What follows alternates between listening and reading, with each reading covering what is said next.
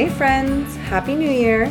We have a few more episodes in season one, and I'm so thankful to be back behind the mic for a bit.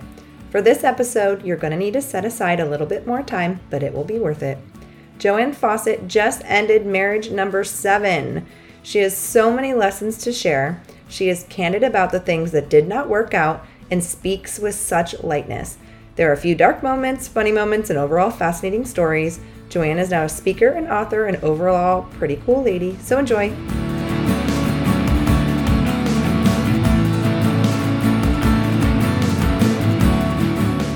Hi, JoAnn. How are you doing today? I'm well. How are you? It's a beautiful fall, not rainy morning and or it's afternoon now in Portland, so it's good. I was I was able to get and walk. I was able to get a walk in, so it's all good. Oh, good. Yeah, we had a, a lot of rain the last two days, and then it opened up and is beautiful and sunny today. So it's a nice good. day to be recording, actually, because I feel like I'm in, you know, sunny weather energy. Oh, good, good, good, good. So, JoAnn, you have a very interesting story to tell. And my understanding is you just ended marriage number seven. Do I have that right? You do. One died. So, yes. Te- technically, I've been married seven times. Yes. One died. So we didn't ever get divorced. We would have, but we didn't. As a divorce attorney and mediator, I see people going through some of the most difficult times in their life, and divorce can be very emotionally draining, financially draining. And my goal as part of their team in this divorce process is to always try to highlight what can we learn from this process? What did you learn about yourself? What did you learn about life? And I really think that a lot of the stories that you can share are going to resonate with a lot of those people. Thank you. It's like I'm trying not to cry, but go ahead. oh, definitely not my intention because I do feel like no, no, you're fine. When when when people are so willing to share the stories too, it just um, really opens that dialogue for people. And so I'm so right. thankful that you're sitting down with me today to share all your lessons. Well, thank you. Um, where to start? I was going to say, you know, when I was when I was doing the notes, I was looking at it's like, and I was just talking to my sister. It's like, you know, she wants me to talk about the lessons I've learned, and it looks like I learned pretty much the same lesson almost every time, although I didn't use it. I didn't learn it in time to use it for the next one. right. So it's like a lot of the lessons are really the same thing, but but yet with a different spin. So, um, you know, but basically and I, I, you know maybe I'll, I'll I'll do a caveat. I was a Mormon for over 30 well 30 years and so five of the guys I married were Mormons. And and the under you know the the overarching underlying theme is you know happy family life strong family values that's all great. You know you get married you have babies you live happily ever after. Everybody's supposed to be on the same page mm-hmm. so that you think so i thought. And i figured well if we're going to the same church we must want the same things we must have the same goals. We must have the same ideas on how to raise kids and handle our money and do all these you know married things. And that was just never the case. So we'll find out as i talk about the different guys um it's like they had a face at church and a face at home. Right.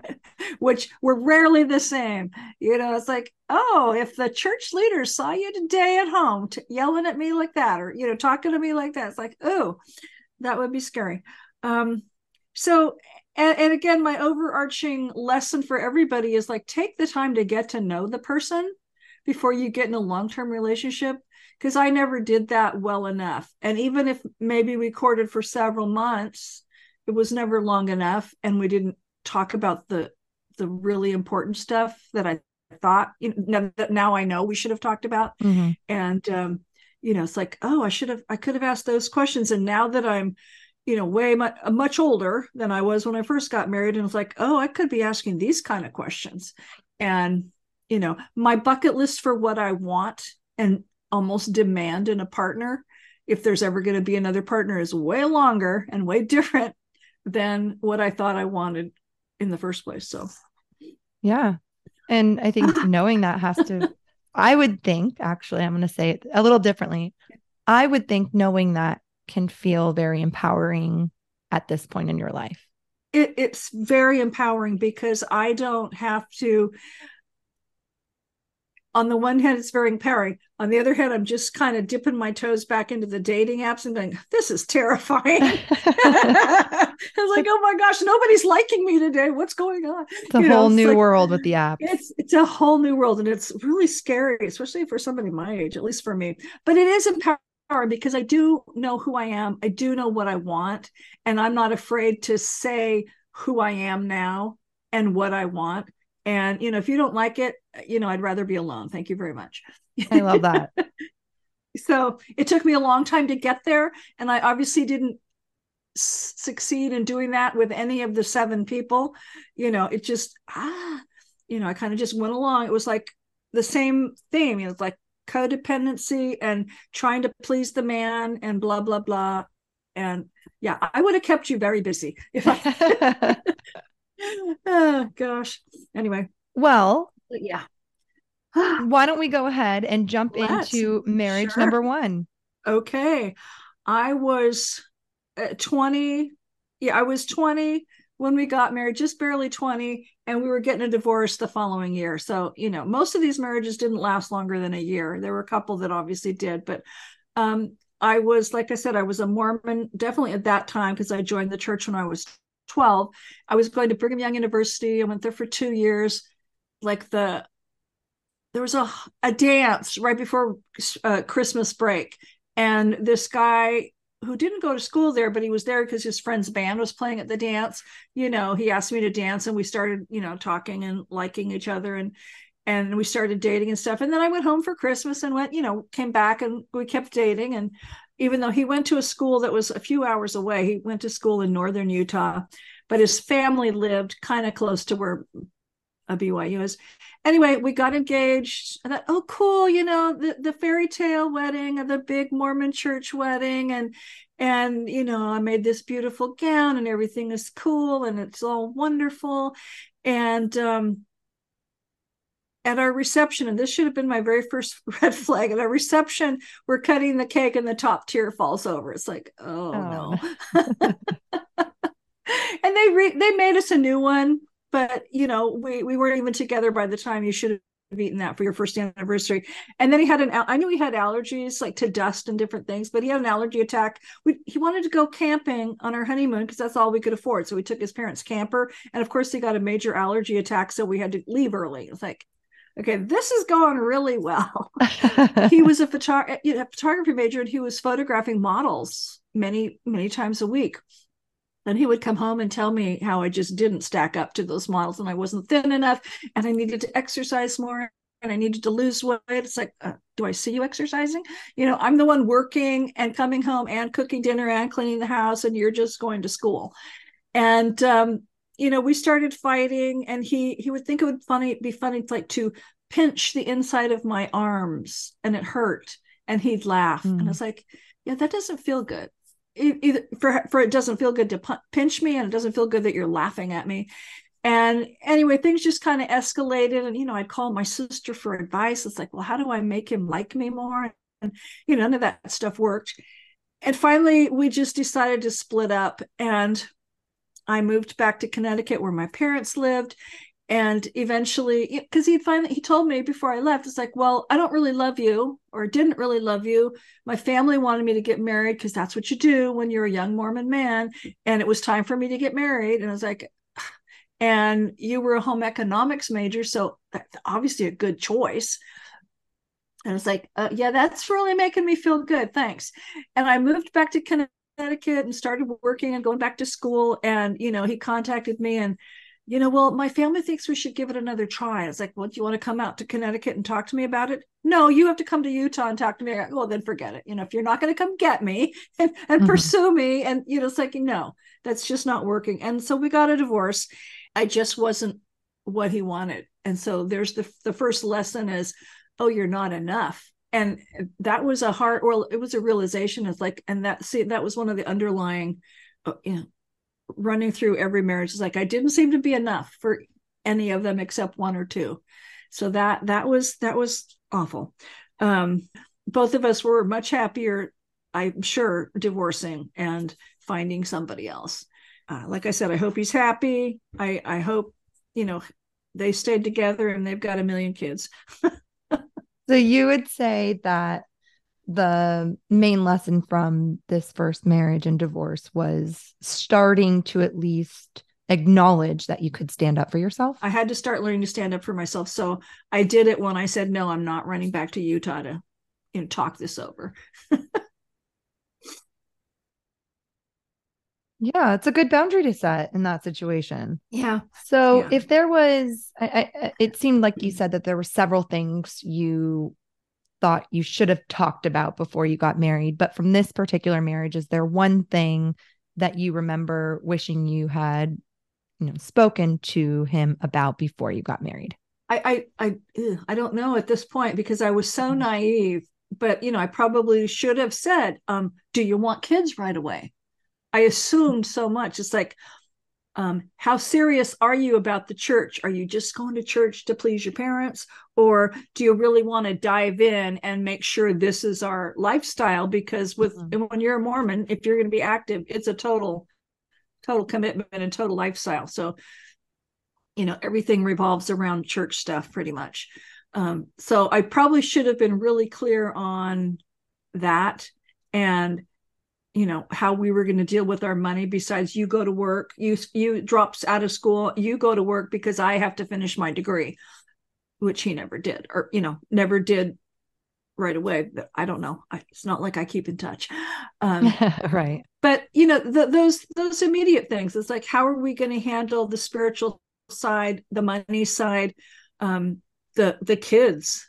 You know that that would have been a big thing it's like if we had had that discussion you know that that would have been an eye opener well and i think it sounds like for that particular relationship that scenario worked out it in did. the sense that it did there wasn't a child that had to be in the middle of the dynamic when you were able to learn that this wasn't a good fit right. and sometimes that can be the blessing in the situation even if that wasn't necessarily what both of you wanted at the time right and it, it's funny because you know i always thought i wanted a lot of kids. The universe must have seen what was going to happen because i have one.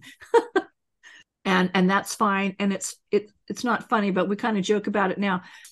So. I i mean i totally agree. I think things just work themselves out how they're supposed to work themselves out um, even if that means things that we thought we really wanted or maybe things that we do or you know still really wanted don't work out for whatever reason right. your life can still be so full with the way that things just end up unfolding and focusing on those things i think is really important. It is. It is. And life is full now so it's good.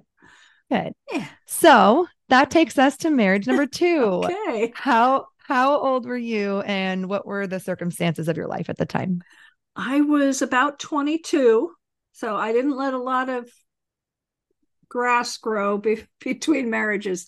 Um I had moved back to California by then because I, you know, I was living in Connecticut. I was going to school, and for whatever reason, I de- I don't know if I decided I needed a change or, you know, life living with my, you know, near my best friend and living in her, you know, I was allowed to live at her parents' house, and so I could see her a lot. But it's like I didn't think it's like okay, I'm going there, and um, I didn't have a lot of job skills at that. At, the only job experience I'd had was babysitting, house cleaning, and working at a department store, pretty much. And um, I didn't want to be a professional cleaner, that's for sure. Ask any of my husbands. Not my not my favorite task. But um, so I started. I, I was looking around for jobs and couldn't find any, and decided to go to adult education with you know which is kind of like an offshoot of community college but it's you know it's a whole separate program. And i took their business courses and decided that i really liked the bookkeeping. And so i became a bookkeeper and got a job. And, and then i was involved with the church and the singles activities and stuff like that. So i was having fun meeting a couple different guys and stuff. And then i hosted an activity at my house or you know the people's house where i lived. And uh, some friends i knew at church you know they brought the woman's brother, who was not a member, and he came and and I don't even know what the topic was. There's usually like somebody speaking or whatever. Anyway, and then he stayed, and we kind of hit it off. and we started talking and stuff and then we started dating and like a, a month later we were married thank goodness because i was pregnant so um so yeah it's it's like but he he had um gotten divorced from his first wife he had a little girl and he couldn't afford child support so he wasn't allowed to see her. And i think she lived on the east coast and we were on the west coast. So he was really missing her and he wanted to get married so soon because it would be on her birthday. Otherwise you know he wouldn't have needed to rush but i would have found out i was pregnant eventually. I'm like oh we're pretty hurry we probably should get married.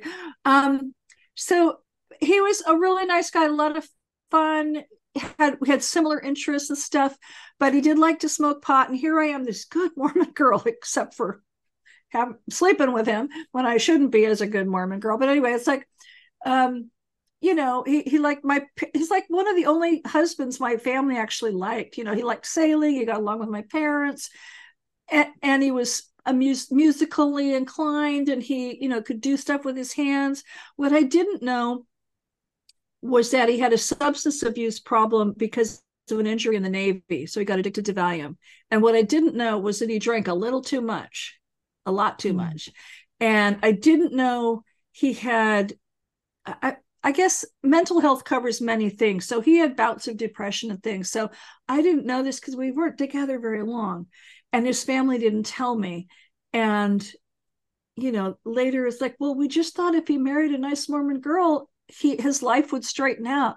Go, no, that's not how it works. You don't marry somebody to resolve your problems. You, you deal with your problems, and then great. If the other person comes along, great.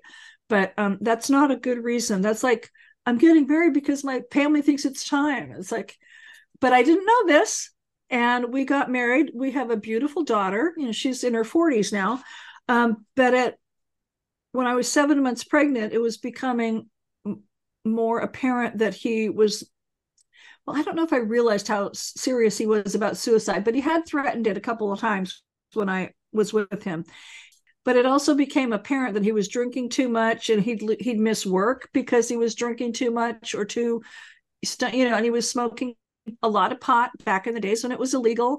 And i remember he had me drive with him one time to go get the pot and i'm just terrified because i'm pregnant and we're going to do something illegal. And it's like, yeah, that is so not me. it's like, it's like, I'm driving with you to buy pot and this is terrible. What if we get caught? And it's like, but I went because I was a codependent, definitely by then. And he would talk me into buying him alcohol on the way home from work. And it's like, I don't go into liquor stores. That's just not who I am, but I would because he needed it and he wanted it and you know would make me feel guilty if I didn't and eventually he made me feel guilty for going to church. So maybe I went less. And then eventually he, um, even though he promised or my pastor that I would be allowed to go to church and keep up my activities and stuff. And was it okay if I paid 10% of my earnings to tithing? And oh, yeah, yeah, that's all fine. Well, eventually he made me feel guilty about paying that tithing. And so I stopped. And then at seven months he kicked me out because his his mental health was deteriorating. And my daughter was born and i think he had unhooked his he, he unattached whatever you take the phone apart. You know back then it was a landline and a ringer you know the dial thing. Mm-hmm. um it's like somebody had to go to the apartment to tell him i'd had the baby because i was trying to call him and he'd taken the phone apart. And he saw her he came to the house and saw her once and then when I was taking her to the doctor one day, I stopped by his apartment and, you know, we had a little visit. Um, and he adored her. But at five weeks old, he committed suicide. Oh, yeah. So she sad. she grew up without her dad, and thankfully we stayed really close with his family. So she had really a good, great relationship with her grandparents and her aunts and stuff. But she grew up without her dad, and and then I picked really bad stepfathers. So we have had a lot of healing to do, which we have done. And there's mm-hmm. probably more, who knows, but we've worked through a lot of those kinks. And but it it wasn't until many years had gone by before we actually had a chance to work on it. But we have, and I'm grateful for that. Um, so the best part of that marriage is I have a fabulous daughter, mm. and we're really close. And I I would say, you know, I don't know who of your listeners are into talking with people that have passed and stuff, but I do that. and so I have had a chat with him, but it was not not till like this last year, and it was you know how you know your your daughter's okay and he you know apologized and he was really sorry and he was so proud of her and so so that was good to know that he's in a better place for him but we would not have lasted we would have divorced because mm. you know we were just we're going down a bad road and i knew he was suicidal and he wasn't getting the help that he needed because he didn't think he needed it so so. So what is the primary lesson from marriage number two? Again you know eh, like i said it's kind of the same lesson but i i should have taken the time to get to know him a lot better and i sh- probably shouldn't have jumped into bed with him um, but you know, when you're in your 20s and the hormones are raging, sometimes you just can't help it. But um, that kind of clouds your judgment, clouds your judgment at any day, any age. Um, but um, yeah, I should have, I should have not fallen into the trap of, oh, let's get married on my daughter's birthday. It's like, sure, a year from now. right. I, I, should have really, it, it's all about, I should have taken the time to really get to know him because if he'd been a great guy and not an addict, you know, it, it, probably wouldn't have mattered to me if he he wasn't a member of the church. But who knows? Because I was still, you know, very strongly interested in being a really active member of the church. And again, I can't go sailing with you on Sunday if I need to be in church. you know, so it's hard to be married to somebody who's not a member because your life is so consumed with family and church service. So sure. So that takes us to marriage number three. Okay. Why don't you tell us how old you are and what were the circumstances at the time? Um, I think we probably got married. This was kind of tricky trying to figure this out, but I think we got married by the time I was like 24 and we were together. Well, we were together on paper for five years. We only lived together for about three and a half till I left. It just took a long time to get the divorce. Um, by then, my daughter wasn't even she was over a year old so she was a toddler. She wasn't you know maybe when we got married she was like 14 months old. Um, and i met this guy at church again. You know most of these people i met at church or through some church thing. Um, and oh he had a, like an important uh, an important job in our our sing we had um, like congregations just for single adults. So mm. so that was kind of nice because people are in the same circumstances and you could meet people. Okay, but what I didn't know was that he was telling other guys, and I started to, I was dating, you know, it's like, and I brought my baby with me to church, and that was all cool, and you know, the guys like that, and but um, all of a sudden, nobody was asking me out, and later I found out that he'd been telling them, "Oh, she's mine. I don't want, don't date her." It's like, excuse me. It's like, you don't get to decide. but I didn't know he was telling people that. And so we started dating and he said he was really interested. He'd never been married before.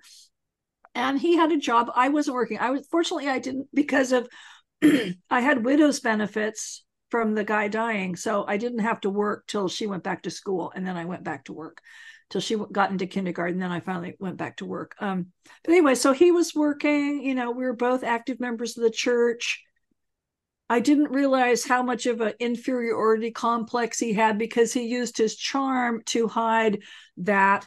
and then once, you know, he got immersed in our lives, you know, he really liked being a dad, but he was like super strict. I think he grew up with really strict, like people who'd been born in the South and whatever. And but um, really strict and you know thought it was okay to spank my daughter because she has heavy cloth diapers on and she can't feel it. So she's crying. She can feel it you know and and she can tell your tone. And and again you know again hormones are raging. You're not supposed to have sex before you get married. You can't live together if you're a mormon before you get married all this stuff. So we eloped to las vegas. And on the way and again this should have been the sign on the way to drop her off at my mom's there was a truck in front of us that had a piece of lumber and it flew out of the back of the, the pickup truck and into the windshield. So even though we weren't oh badly oh hurt like the windshield you know flew through the window and like cut gave her a cut on the side of her head so we had to stop and go to the emergency room and that was traumatic you know hearing your kid scream while she's tied down on a board and you can't go in there with her and but you know what did we do i went and still dropped her off at my mom's and got married don't don't judge me too harshly, people. Um, and then, you know, he took his role very seriously and was very strict with her. It's like he decided, okay, well now she's old enough, and she still wasn't two yet. It's like she needs to be out of a crib into a bed. It's like, excuse me, um, she needs to stop having a bottle, and it's, just, it's like so. All of a sudden, he's because he's the man of the house and he's the head of the household, and all of a sudden he's making all these rules for my kid. It's like, okay, well you're the one that wanted the happy family, blah blah blah. Um, it it it turned bad to worse and we were able to buy like a mobile mobile, home. And and his he he obviously he had anger issues. So you know again if you were going against him or if you irritated him he just blew up. And i remember one day he came home from work and he was a funeral director at the time. Um so i don't know if his shifts were longer or or whatever or and then sometimes maybe when he wasn't a funeral director he was just the person who'd like the on-call person. So, you know, anyway, wasn't a great job. But um he came home, we had an argument, he proceeded to break all the windows in our mobile home. And I was just mortified. I know this isn't good. And he hadn't really hit us yet. Excuse me. And I, you know, went to the neighbors to hide or, you know, get out of there. I talked to our minister well, did he hurt you? I go, no, but he broke all the windows in the house. And now how, how do I pay for this? And well, do you think he's going to hit you? I go, I don't know. And I think by then we've been talking about moving to Ohio because that's where his sister and her family lived and stuff. But, um, but I just, I kept going along with this stuff because I wanted to support him as the head of the household. And co- my mom just going, you know, you need to like step up and, you know, let him know this isn't okay. And to you know one one time you know he didn't like uh, well he was so possessive that if i had like driven over to my mom's or i was like i don't know i'm not a big shopper but if i was if the daughter and i were somewhere and he didn't you know if i hadn't told him this is where we're going because uh, you know back in the 70s there were no cell phones. And um he would call around to like my parents house my sister's house this person in the church trying to find where I was because he had to know where I was at every moment. And we were really poor. So it's not like I went anywhere except to my parents or to do church work. And he would just be livid if he didn't know where we were. It's like, dude, you know, you, I'm not cheating on you, you know. Um, but I, I don't know what he thought if he, he that he was that, that insecure. But he never hit us till we moved to Ohio and and I remember even before we moved to Ohio, he was mad about something. I think my mom planned my grandma's birthday party, and it turned out to be a day he couldn't go. Maybe he had to work or something, and he was just livid because you know they must have done that on purpose. And I think I, you know, he he made me cut my ties with my family because mm. he made they made him mad. It's like, are you kidding? he comes home from work and I said, We're leaving. You're driving us to the airport.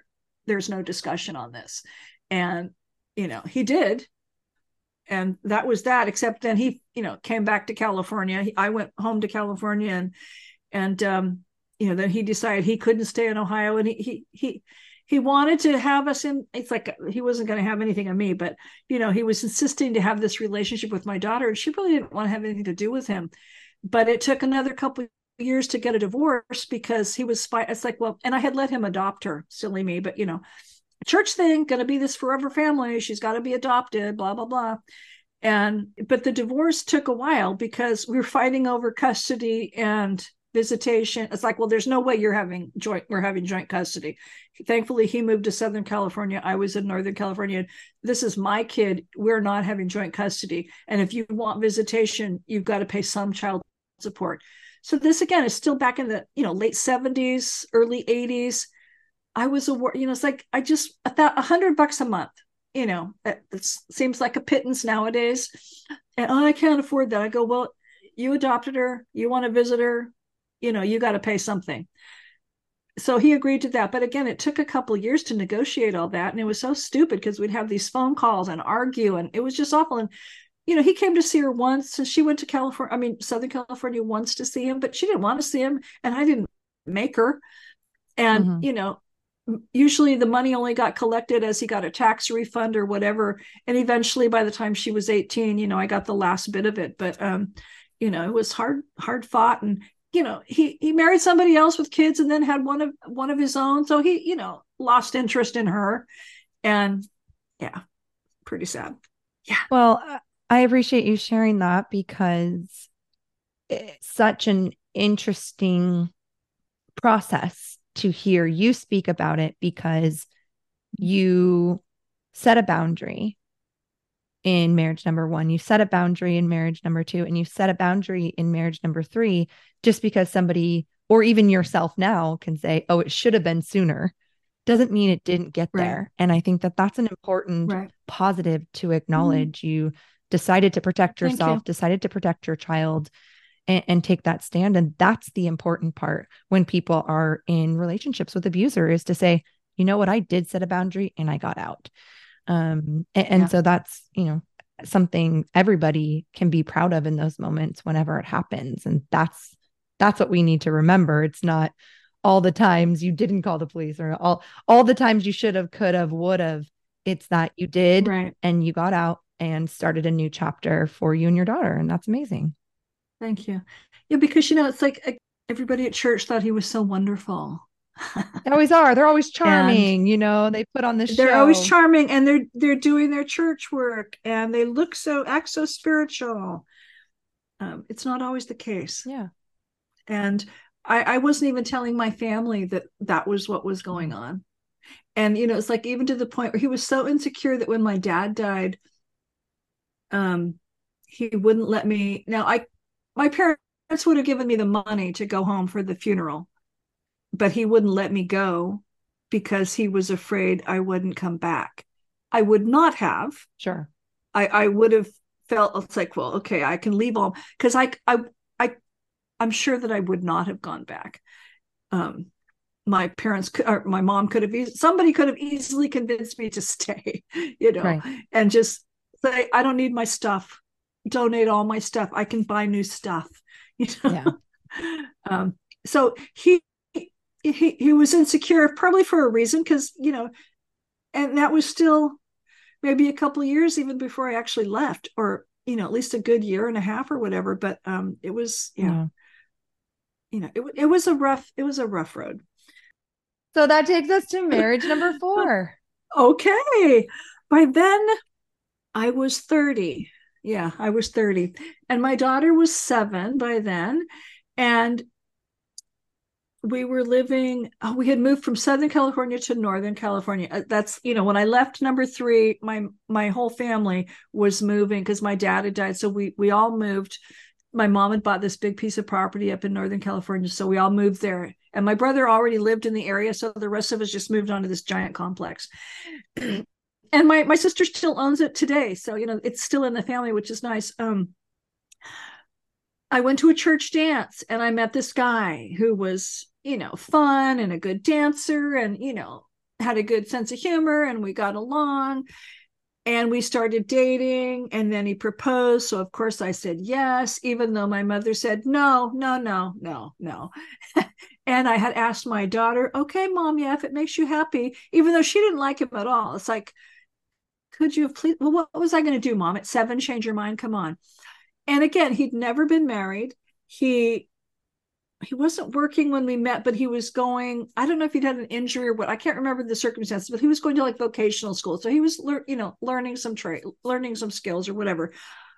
But he got a job kind of shortly after we got married. But we got married and and we we dated for several months. I can't remember when we started dating, but we dated for several months. But again, not asking the right questions, not really saying, okay, when we get married, how are we going to handle this or this or this or this? You know, he seemed to get along with my daughter for the most part. You know, my family tolerated him. Um, they weren't mean to him or anything. So it's like, but again, I didn't, I don't, I don't always take everybody's advice apparently. And so we got married and and again it was like okay i'm the the head of the household this is how it goes you know and um It's so funny because he got it, and I was still, you know, I was a bookkeeper. I had a good job. You know, I was bringing home the money and working, and you know, my, fortunately, I didn't have to pay for daycare because my daughter could come right home from school, and she's lived. We were living on this compound with grandma, great grandma, aunts, uncles, cousins. It was great. Um, I remember he got a job working for you know somebody we knew at church who delivered milk and milk products around town um, and so that was great but it's physical labor okay sure you're hard it's hard you're tired blah blah blah and I, I i, don't even know why i got married because obviously we we didn't have a happy family and he wasn't again, the hormones are raging before you get married, but then he hardly seems interested in physical intimacy after you get married. It's like, well, this sucks. And, you know, it's like, you know, we're we're young, we're cute. Why aren't we having sex all the time? You know, it's like it's it's crazy. But he just didn't seem that interested, and he wasn't, you know, totally interested in mm-hmm. this whole family package. He didn't want kids, and of course, I wanted more kids. He didn't want kids, so that became an argument. And and I remember one day, um, my daughter, again, precocious, she's seven, maybe eight by now. I don't even remember. And she kicked him. He irritated her, so she kicked him. She's seven. She's not going to hurt him very much. He wore pointy, probably steel toe, but pointy cowboy boots all the time. And he kicked her back. and she still had, she goes, Mom, I still have the dent in my shin from that. It's like, are you kidding me? you know, you can still see the indentation in her shin, and she's in her 40s. And it's like, okay, well, this isn't going well. And then, you know, and I journaled. I kept all I journaled a lot back then just because you know that's something you learn to do in the church. You journal your life journal your experience your spiritual experiences all this cool stuff. Okay well so and so and so i had another fight about this had another fight about this. And you know it's just like by then okay this is husband number four. I, am I'm, I'm not going to wait 10 more you know we're not even going to give it five years. If it's not working it's just not working.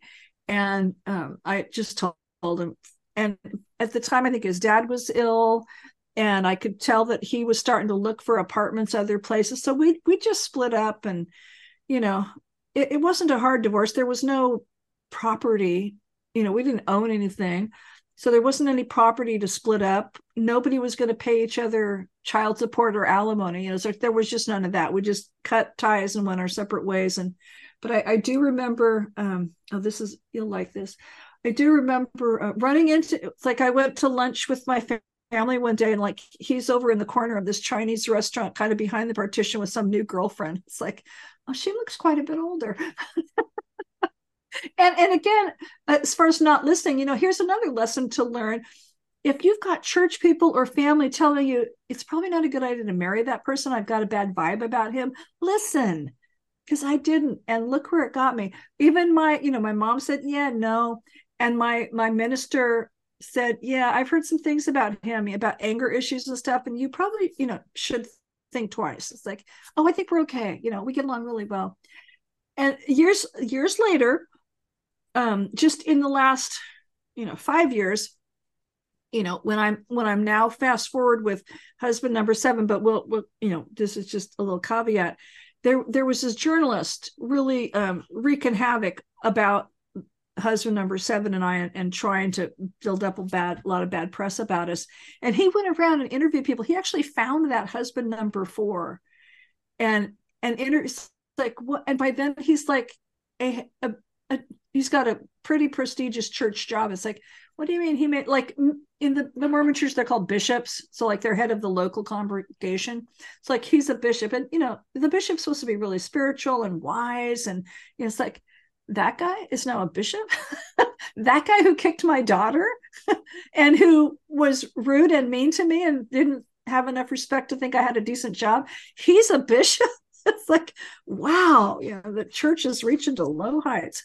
Well, you said something interesting about listening to those around you. Mm-hmm. Um, and what I think is important to highlight about that is it's just it's just listening and then going to push on those issues yourself, right? Yeah. It's not necessarily about, oh, you know, one person doesn't really like this guy or doesn't think the relationship is right because they could be totally wrong. But if they're close enough to you and you know that they love you, listen to them and probe that issue yourself to figure out, right. you know, are they giving you some insightful information? And especially if it's multiple people. Right. Or are they just, you know, wanting to project what they want for you? But I, I thought that that was an important thing to highlight because there can be value in the people around you who love you telling you something that could isolate them from you, especially with a partner. But if they're willing to do that, it's probably for a reason, right? Probably something there. Yeah. That takes us to marriage number five. How old were you and what was the circumstances yeah, okay. at the time? Oh, let's see. I was 32. I had a good job. You know, I was still in the same place living at my mom's and stuff, but I had a good job with the county. And if I'd stayed there, I, you know, I could have retired from there, but I didn't. Um, and I, I went to like a singles, a church like camp out for single adults. So, you know, you could take your kids camping, you could meet other singles, blah, blah, blah. So I took my daughter, you know, my daughter and I, oh, we just wanted to be able to go camping and do what I did when I was growing up because that was all great. It's like, yeah, I'm glad we never got too into that because, like, I realized I don't ever need to go camping ever again. but anyway, we got a tent. We, we, you know, we pitched the tent, da da da da. And I don't remember what the food situation was, but then I met this nice guy, and you know, he he had he didn't have his kids with with him, but it, you know, he was charming and cute or handsome, whatever. And um, and we hit it up. There was something I said that I, you know, was kind of controversial, a, a church thing that I, I guess we were talking about polygamy at the time because you know the Mormons in the old days were allowed to have multiple wives, and I guess we were talking about that subject and it's like, well, you know, I probably, you know, I'm sure that in heaven you get to have multiple wives. It's like I don't know. It's like I didn't have a problem with the concept, but he was really into that idea and he really wanted that for himself. So this is this is the the weird marriage, except for the guy in prison. But this is the weird marriage because anyway, so we got together. And so technically, and I say this in my book, so it's like we told everybody we got married. We never really got married, but you know, we lived together for five years. So common law, almost legally common law marriage. some of the times we'd go to the Mormon church. Some of the times we were going to like a new age church because we were exploring options and he wanted to meet other women and be a polygamist. Well, he was not, I mean, he couldn't even manage his own money. So, let alone meet women that he could, you know, bring into some polygamous relationship. And it's like, so that was weird because we're living a double life and that was the hardest part because you know it's like i hate to lie and so to tell people over here that number one we're married and we're still good mormons yeah, okay so that was all a lie. So technically you know we told everybody later we got divorced so i counted as a divorce even though there's no divorce on paper and there's no marriage on paper. So i didn't really intentionally lie to you but everybody just thinks we got divorced um because that's just the way we saw things but that that was hard but you know the hardest part um, he's been married almost as many times as I have mm. since we split up. it's like, yeah, it's it's crazy. But he's never he's never you know he can't even keep a job, let alone have more than one wife at the same time. So his little dream went down the, the tubes. But um, he was really i guess there was one point in his life long before i met him like with his first wife and they were doing like a multi-level marketing thing so they made a lot of money so he he knew what it was to have a lot of money and a big house and you know cool. I'm big man on campus because i got all this money and i got this big house and you know we can we're doing great. We're successful. They got divorced. I mean he kind of shared custody with his ex and stuff. And finally it was just a disaster. So nothing worked right. And it's like um, at one point he talked me into investing some money of a family member that i was you know helping them with their money. And he lost it all you know and he invested it in something where she said okay i trust you to invest my money but don't do it in this. And that's exactly what he was going to invest it in. And so he lost this pot of money and i had to mm-hmm. pay it back. You know number one i had to admit to that person that's what happened and that's humiliating. And number two i had to spend however long it took me to pay that back. And that just put me in financial ruin. And then he and i were just not getting along and the money was was a critical piece of that. And so we split up, told everybody we got a divorce. I moved to a different part of town, but and it was like from we were living in like a little suburban neighborhood, nothing fancy, but you know, three three bedrooms and a pool, you know. my daughter and I moved to a little two bedroom apartment downtown, next, literally next to the railroad tracks. And she was so embarrassed. I think there was one friend of hers that even knew that's where we lived. She would have people drop her off mm. blocks away. And because she was so embarrassed to have to be in this dinky apartment. And, you know, mom's money was tight, money was terrible, but I still managed like to and and she was taking ballet and that's expensive but you know she had to cut back on that and one of the worst parts was um and i i can't remember my, many of the good parts with him but i remember right after we split up you know because the divorce didn't take very long because you know um he he met somebody else and married her right away and has a baby right away. And he and i i think i got pregnant once but i lost it before it was even very far along. And you know we i mean I was so into, oh, yay, I'm finally pregnant. This is super. I had names picked out. I was already buying baby clothes. Okay. This was even well before like the 12 week mark when you're supposed to go to the doctors. Like by the time I got to the doctor, pregnancy test was positive. By the time I saw the doctor's like, I'm not getting anything. You're, it's the, it didn't take. It's like, are you kidding me?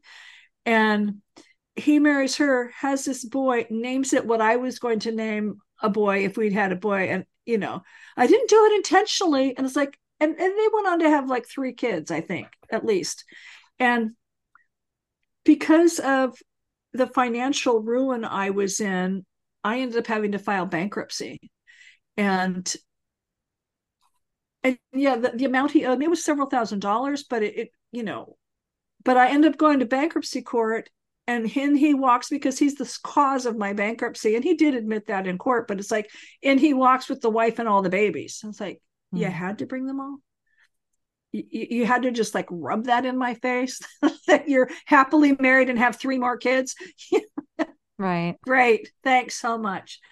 Um so so that was hard. And I, again i think one of the the main really find out about somebody's finances before you get hooked up with them or on a permanent basis and really you know can can they do they have a job? Are they stable enough? I don't need somebody to be living in a mansion or or you know i don't tell them you know let's we'll get to number seven in a minute but um i don't need them to be super rich. I do need them to be stable enough so that we're not scraping the barrel especially at my age.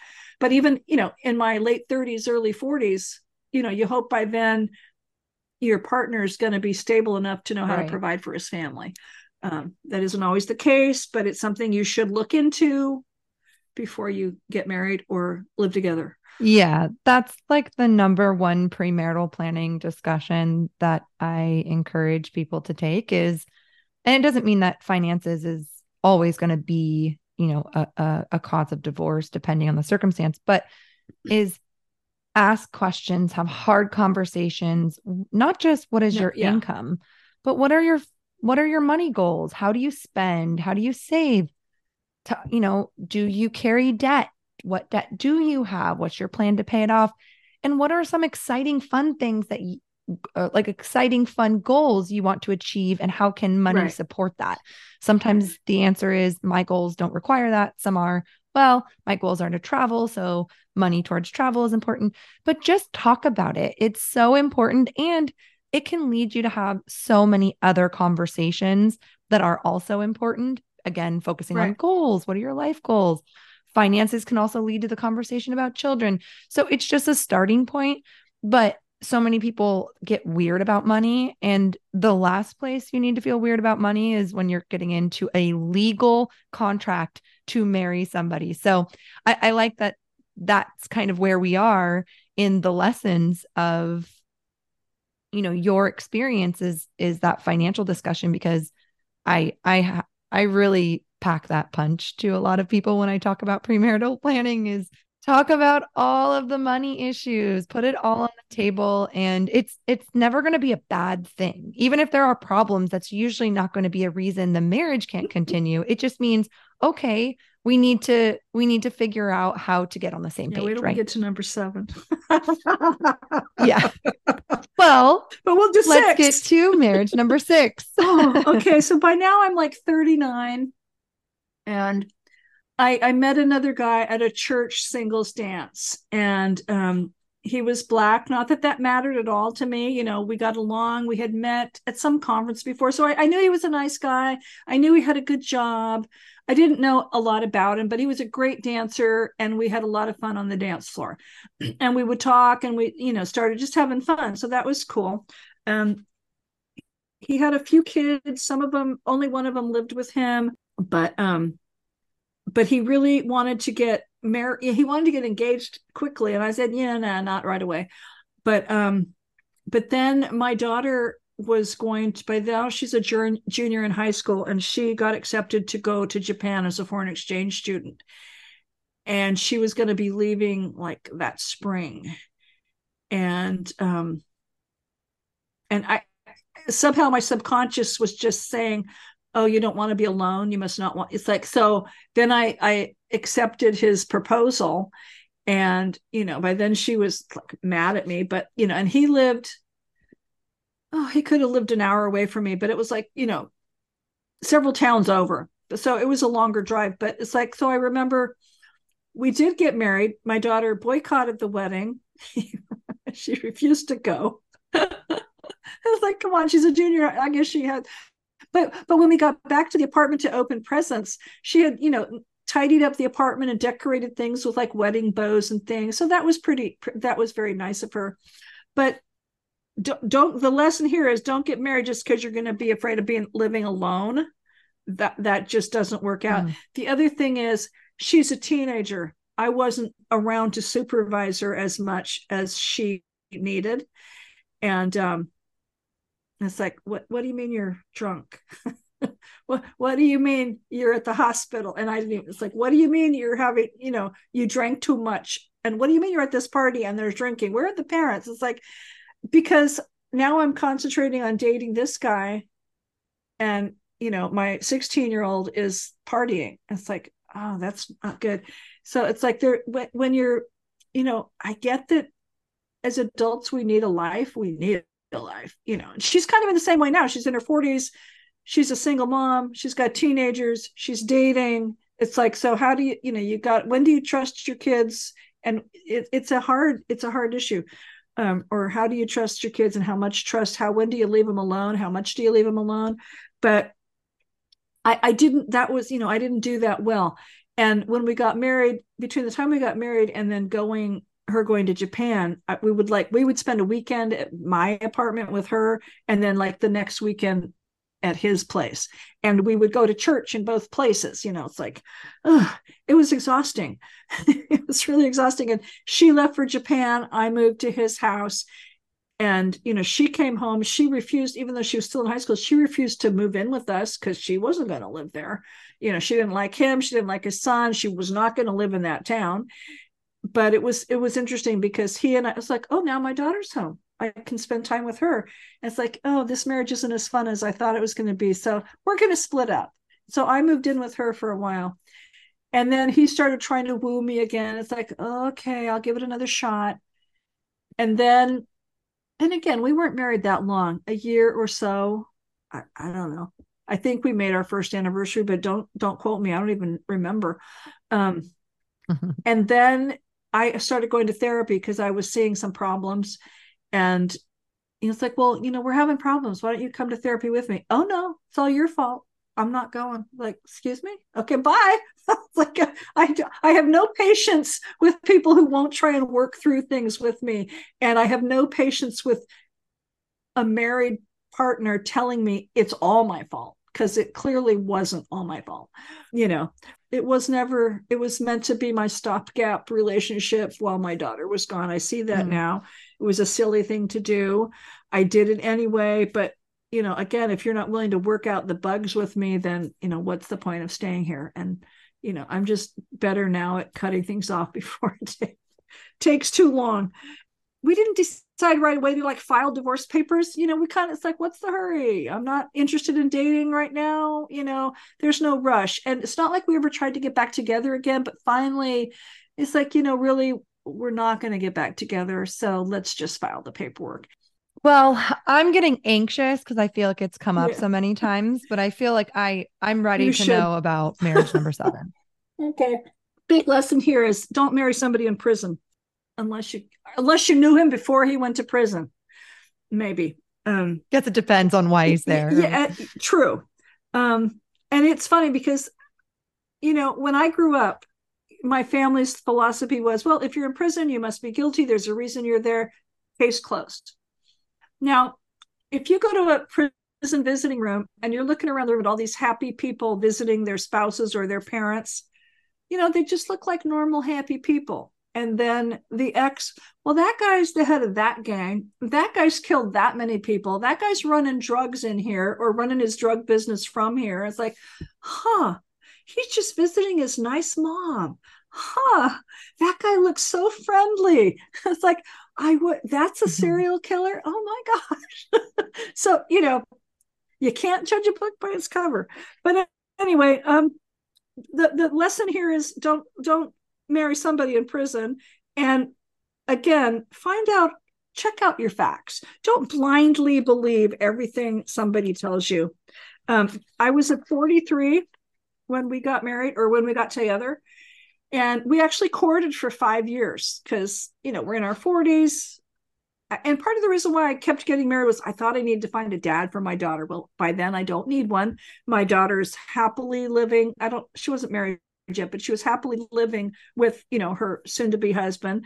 Um, you know, we were just. We, I'm. My roommate came home one day and said, "Oh, I met this really nice guy because her husband was in prison and he's smart and he's visiting his mom." Said, "Smart. That would be a new kind of boyfriend for me. Let's try that out." I don't. I'd been to visit mm-hmm. prison at prison, so I didn't. That didn't scare me.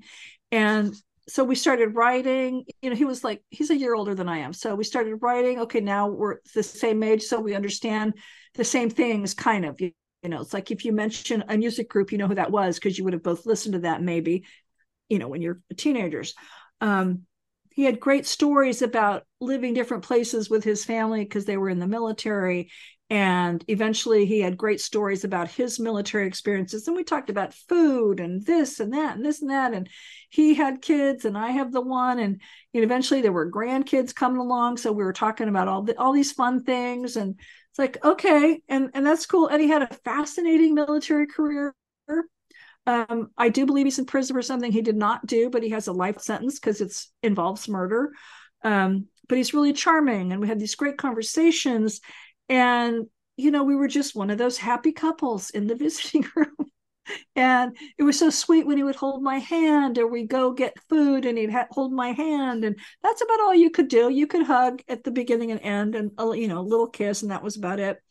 Um but i i found myself like i i met him and he was so charming and interesting and i was learning so many new things about life and the worldview. It's like oh i don't need that church anymore. Not that he said you need to visit me leave the church. It's like i just i don't need that church anymore and i'd rather spend time talking to this interesting man rather than spend all day in church. So mm-hmm. you know and it's like oh this is cool. And and and again we could visit like three three days three afternoons a week and you know i'm, I'm spanning a lot of time here but he, he talked to my roommate and I into starting a publishing company because he'd had one and he'd made it so successful. It's like, okay. And we tried it and it's like it, you know, the products were good.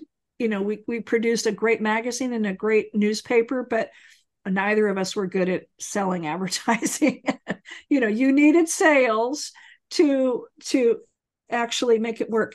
Um, and eventually it didn't, but I, I made it go for two years and I pub I mean several years and I published two of his fiction novels, and he was a prolific writer. So, you know, this man could do nothing wrong. And that was, he had this air of confidence like, you know, I'm God. I am this cool, good, cool person. And I'm, everybody likes me. And I'm this military hero, which he is.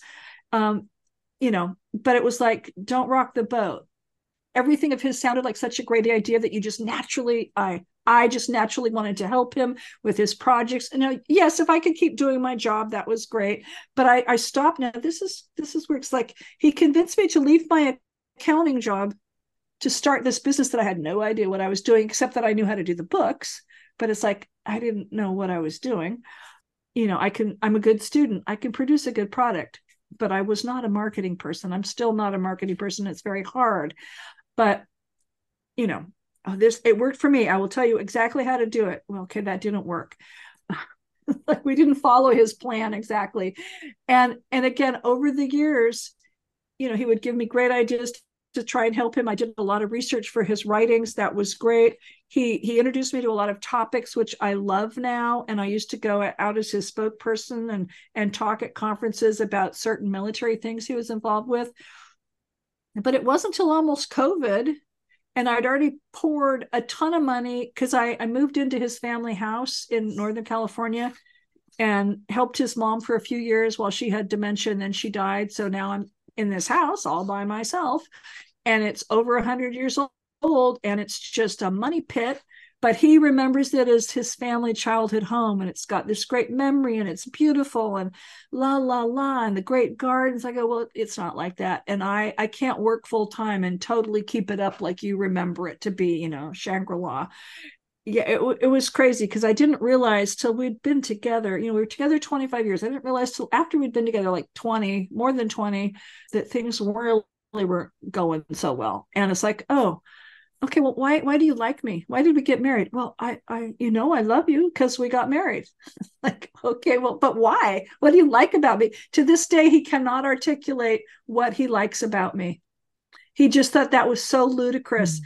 for a man to have to tell his wife that because obviously I must like you and I must love you if I've stayed with you all this long. It's like, okay, that's great, but a wife wants to hear what you like about them every now and then. I don't need to be showered with compliments every day, all day. You know, it's like, eh, you can't take me out to dinner mm-hmm. and you can't take me to a movie. You can't take me for that long drive you keep talking about. We can't go dancing at the top of the whatever hotel you're telling me about or whatever.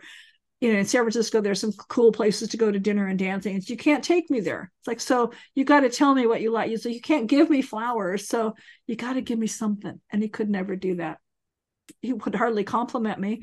And then again, as we're splitting up, it's like, well, you know, and and it's like you don't want to make out with me. You know, it's like you don't want to hardly touch me, but you know, basically except a hug now. And it's like, you should have tried to be prettier. It's like, you just said that.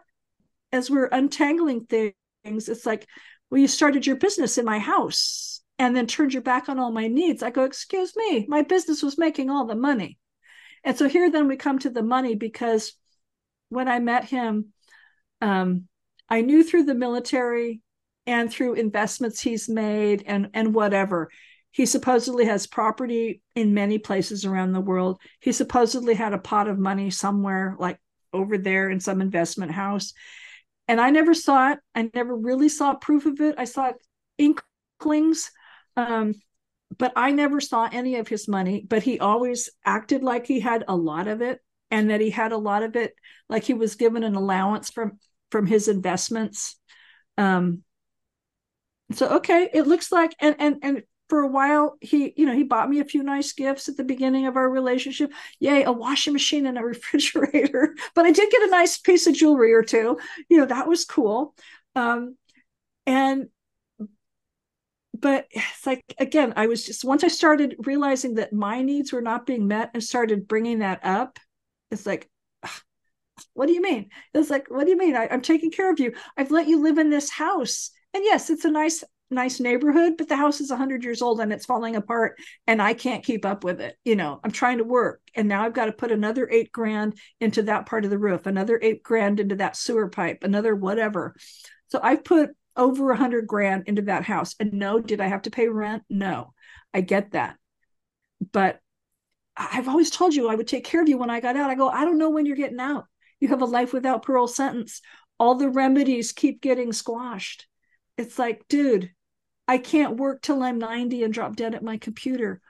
But he would, as long as I was following the plan, following his ideas, and going along with the flow and not poking the bear, we were fine. And then I got into my 60s and going, oh crap, I want to retire at some point. I can't afford it. I did start SEP.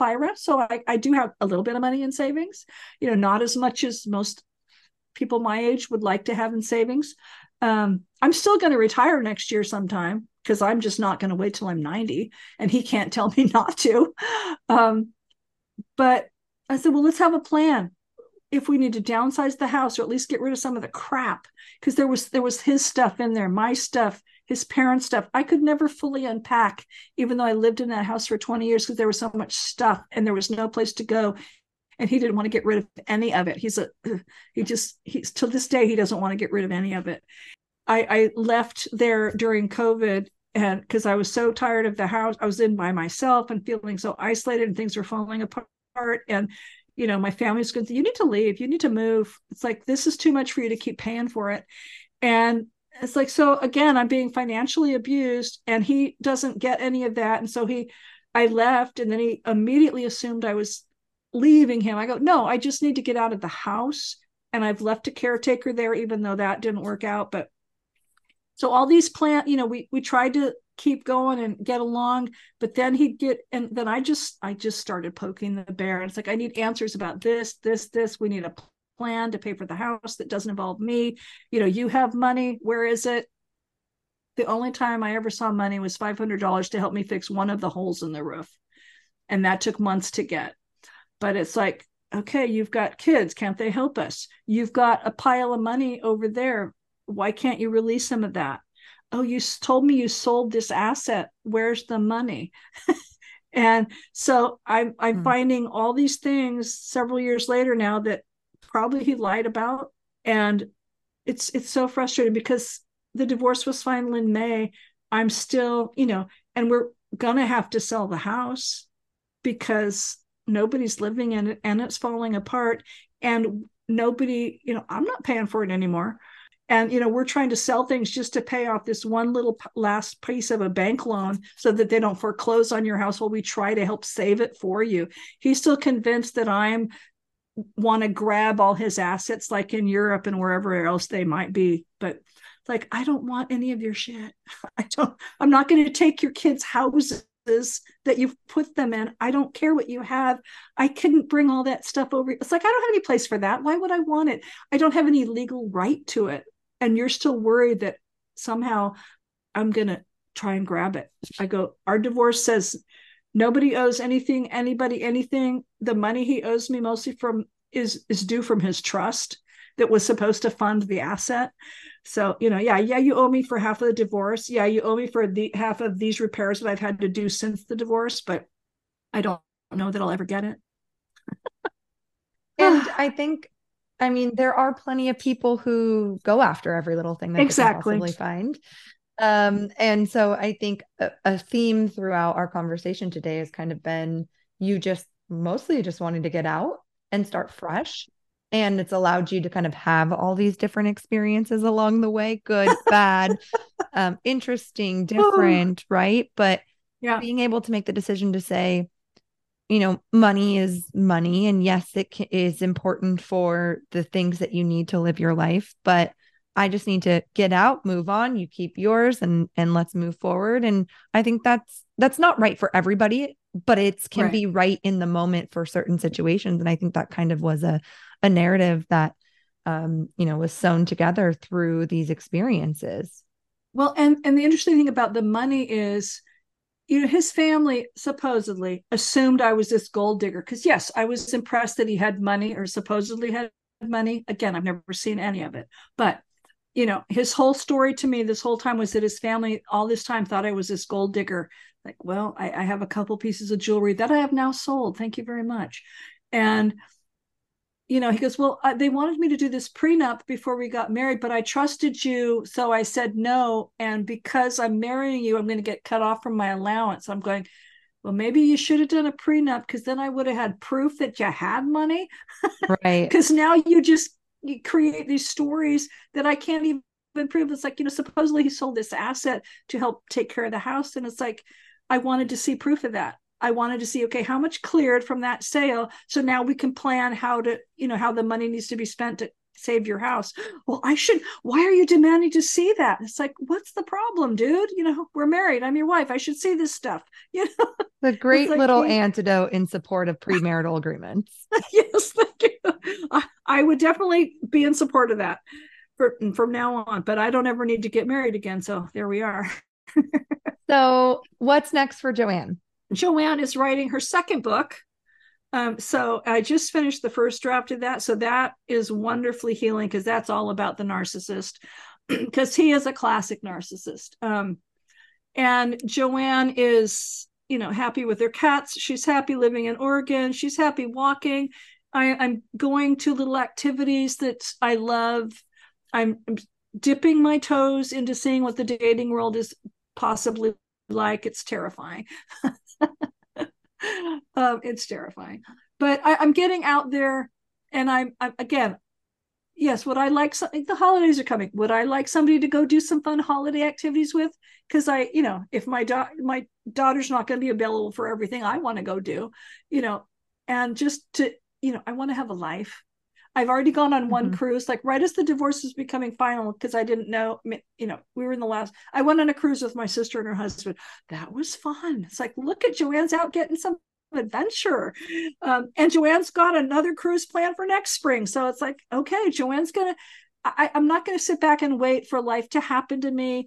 I'm not going to sit and wait to think I need to have a man in my life because I can clearly support myself without one, but it would be fun to have friends and maybe a partner to to have some fun with, you know.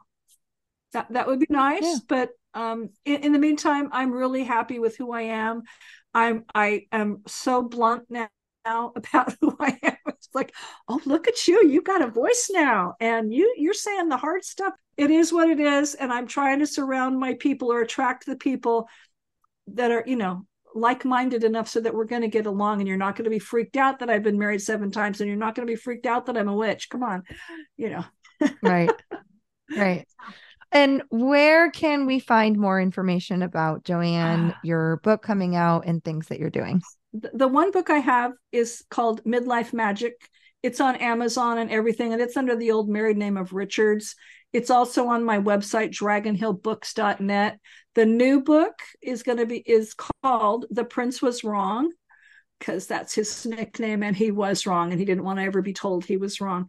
Um, I have a new website, joannfawcett.com. It's not quite ready yet, but you can email me at info at or joann at and you know there's going to be an email form pretty soon i'm going to start doing a newsletter to keep people updated I'm I'm setting a goal of a launch date for next June because I just finished the rough draft and now, you know, we start the revisions. I've been working with a book coach. So, you know, and I'm speaking on a, as many podcasts as I can to just because I want to help people, not, you know, make all the, the same blunders that I did and just help people who are, you know, this this is painful going through this stuff and it's messy. But um that doesn't mean you have to define your life by it. So I choose not to define my life by the crap. So that I feel like that's like the perfect bookend to this conversation is is not defining your life by certain things that have happened, regardless of what right. those right. are. I think divorce is one of those stigma things that people let define them at times. So I, I love thank that you. kind of being our our end to this thank conversation. You. Well, JoAnn, thank you so much for your time today. I really appreciate oh, it. Oh, you're so welcome. Thank you for you. I know, know you have a little kid at home and you know, she'll probably be waking up soon. any minute now, any minute now, probably. but thank, thank you, and thank you for doing your work. I love your your attitude about divorce, and you know, you would have been a good lawyer for me. well, thank you. I appreciate that. I I will stay in touch and hope to talk soon. Well, thank you so much. Take good care.